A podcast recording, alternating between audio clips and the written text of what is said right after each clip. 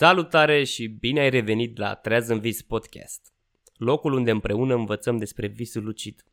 În primele două episoade am făcut o mică introducere despre a înțelege de ce visăm și care e rolul visului în organismul uman. Și am aflat că rolul acestuia este destul de important pentru sănătatea noastră psihică și nu numai, și pentru cea fizică de asemenea joacă un rol important. Am mai aflat cum putem descifra simbolistica unui vis, aparent toată acea nebunie are un sens – Subconștientul nostru se joacă cu tot felul de scenarii pe care le punem în practică în acest loc de joacă numit vis. Iar în episodul anterior am aflat ce este visul lucid. Despre cum să ai un vis lucid voi vorbi săptămâna viitoare. Astăzi vreau să vorbesc de ce să ai sau de ce să nu ai un vis lucid. Adică ce beneficii ai dacă ești un visător lucid și ce pericole te pândesc. Pericole e mult spus, mai degrabă la ce riscuri te expui. De la început vreau să-ți aduc la cunoștință că în momentul actual nu există nicio dovadă științifică că visele lucide pot provoca riscuri de sănătate sau efecte negative asupra organismului. Fiziologic, nu există modificări semnificative față de somnul cu vis obișnuit. Deci mitul ăla pe care l-am auzit cu toții când eram mici, că dacă mori în vis, mori și în realitate, rămâne la stadiu de mit. Din contră, sunt anumiți visători, fie ei lucizi sau nu, care după ce au murit în vis, nu s-au trezit, cum se întâmplă de obicei, și au visat în continuare ce s-a întâmplat după moartea lor din vis. Mă rog, revin. Deși ideea de a face tot ce trece prin cap fără a ține cont de repercusiuni sună tentant, cei care studiază fenomenul visării lucide nu recomandă depășirea anumitor limite. Datorită caracterului său vivid și foarte realistic, visul lucid poate avea un impact puternic emoțional și psihic, iar amintirea acestuia ne poate perturba echilibrul emoțional. Adică, neexistând bariere sociale și prin faptul că poți face tot ce trece prin cap, asta nu înseamnă că nu te va afecta acel lucru. Din perspectiva creierului, ceea ce se întâmplă în vis e realitate. Știu că sună paradoxal, dar creierul, în anumite aspecte, nu face diferența din starea de veche și starea de somn. Ce vreau să spun mai pe scurt este că ceea ce visezi te va afecta și din moment ce ești conștient că visezi, e responsabilitatea ta cum îți construiești acel vis. De ce am început cu acest lucru? Pentru că acest lucru e o sabie cu două tăișuri. Poate fi încadrat și ca un risc, dar și ca beneficiu. Pentru că neavând acele bariere sociale, poți face lucruri profund imorale, care îți rămân în memorie și te pot afecta negativ și afectează de asemenea și chimia creierului și te desechilibrează emoțional. Și aici nu vorbesc de fanteziile sexuale care au loc în timpul unui vis lucid. Pentru că orice visător lucid, sigur, a visat cel puțin odată că face sex. Statistic vorbind, e de departe cel mai mare motiv pentru care oamenii doresc să devină lucizi într-un vis. O să fac la un moment dat un episod special despre treaba asta. E prea important ca să trecem cu vedere.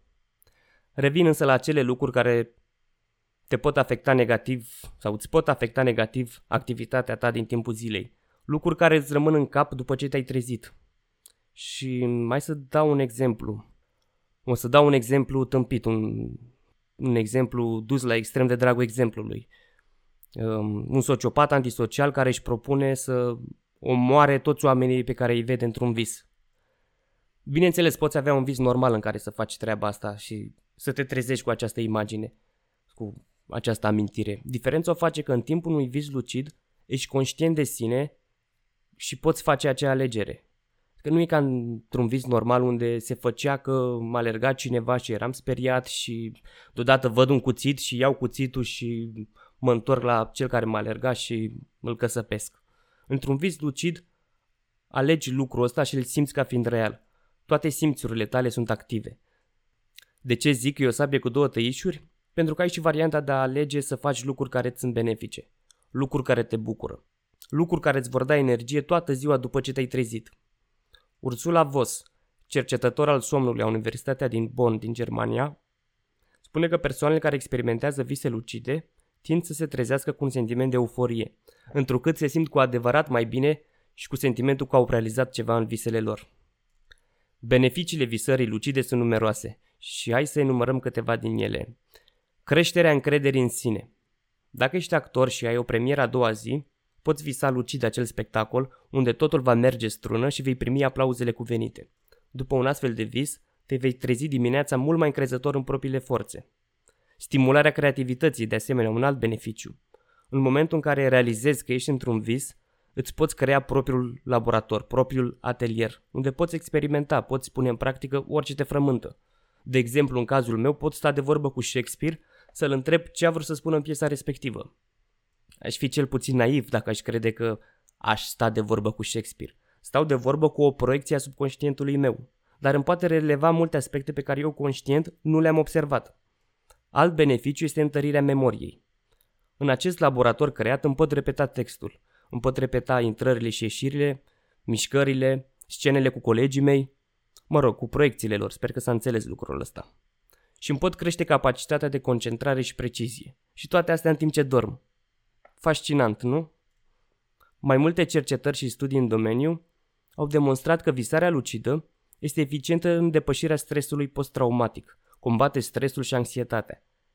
De asemenea, a dat rezultate și în vindecarea anumitor fobii, cum ar fi frica de înălțime. Creierul funcționează ca un aparat care proiectează scenarii, atât în starea de veche prin acele gânduri ce ar fi dacă, dar mai ales în starea de somn. El face acest lucru pentru a ne pregăti pentru un scenariu într-o situație reală.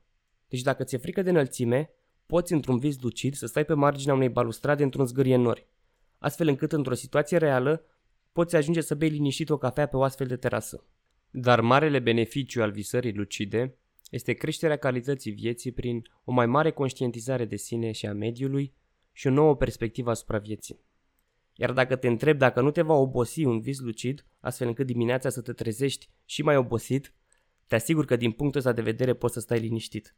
Îți amintesc că în timpul visului visăm doar în perioada REM, iar după un vis lucid te trezești tot timpul mult mai euforic și mai plin de energie.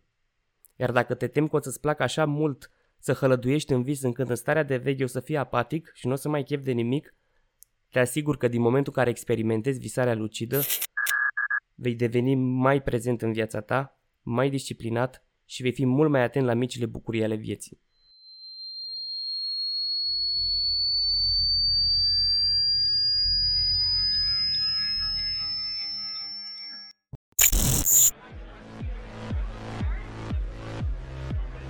Ce mișto e petrecerea asta. Și câți oameni cunoscuți, uite, și din generală, și din facultate, și din liceu sunt câțiva. Și de la vechiul job. Dar de unde se cunosc ăștia între ei? Și de ce nu poartă nimeni mască? Nu mai e pandemie sau ce? Dar ia stai. Eu cum am ajuns aici? Bă, stai că ăsta e vis. Ia să mă uit la mâini. Deci, da, clar, visez. Oprește muzica un pic, te rog. Deci, toți care sunteți aici, voi nu existați. Voi sunteți toți în capul meu, în visul meu. Sunteți toți eu. Hai, șaturi la toată lumea. Să înceapă petrecerea.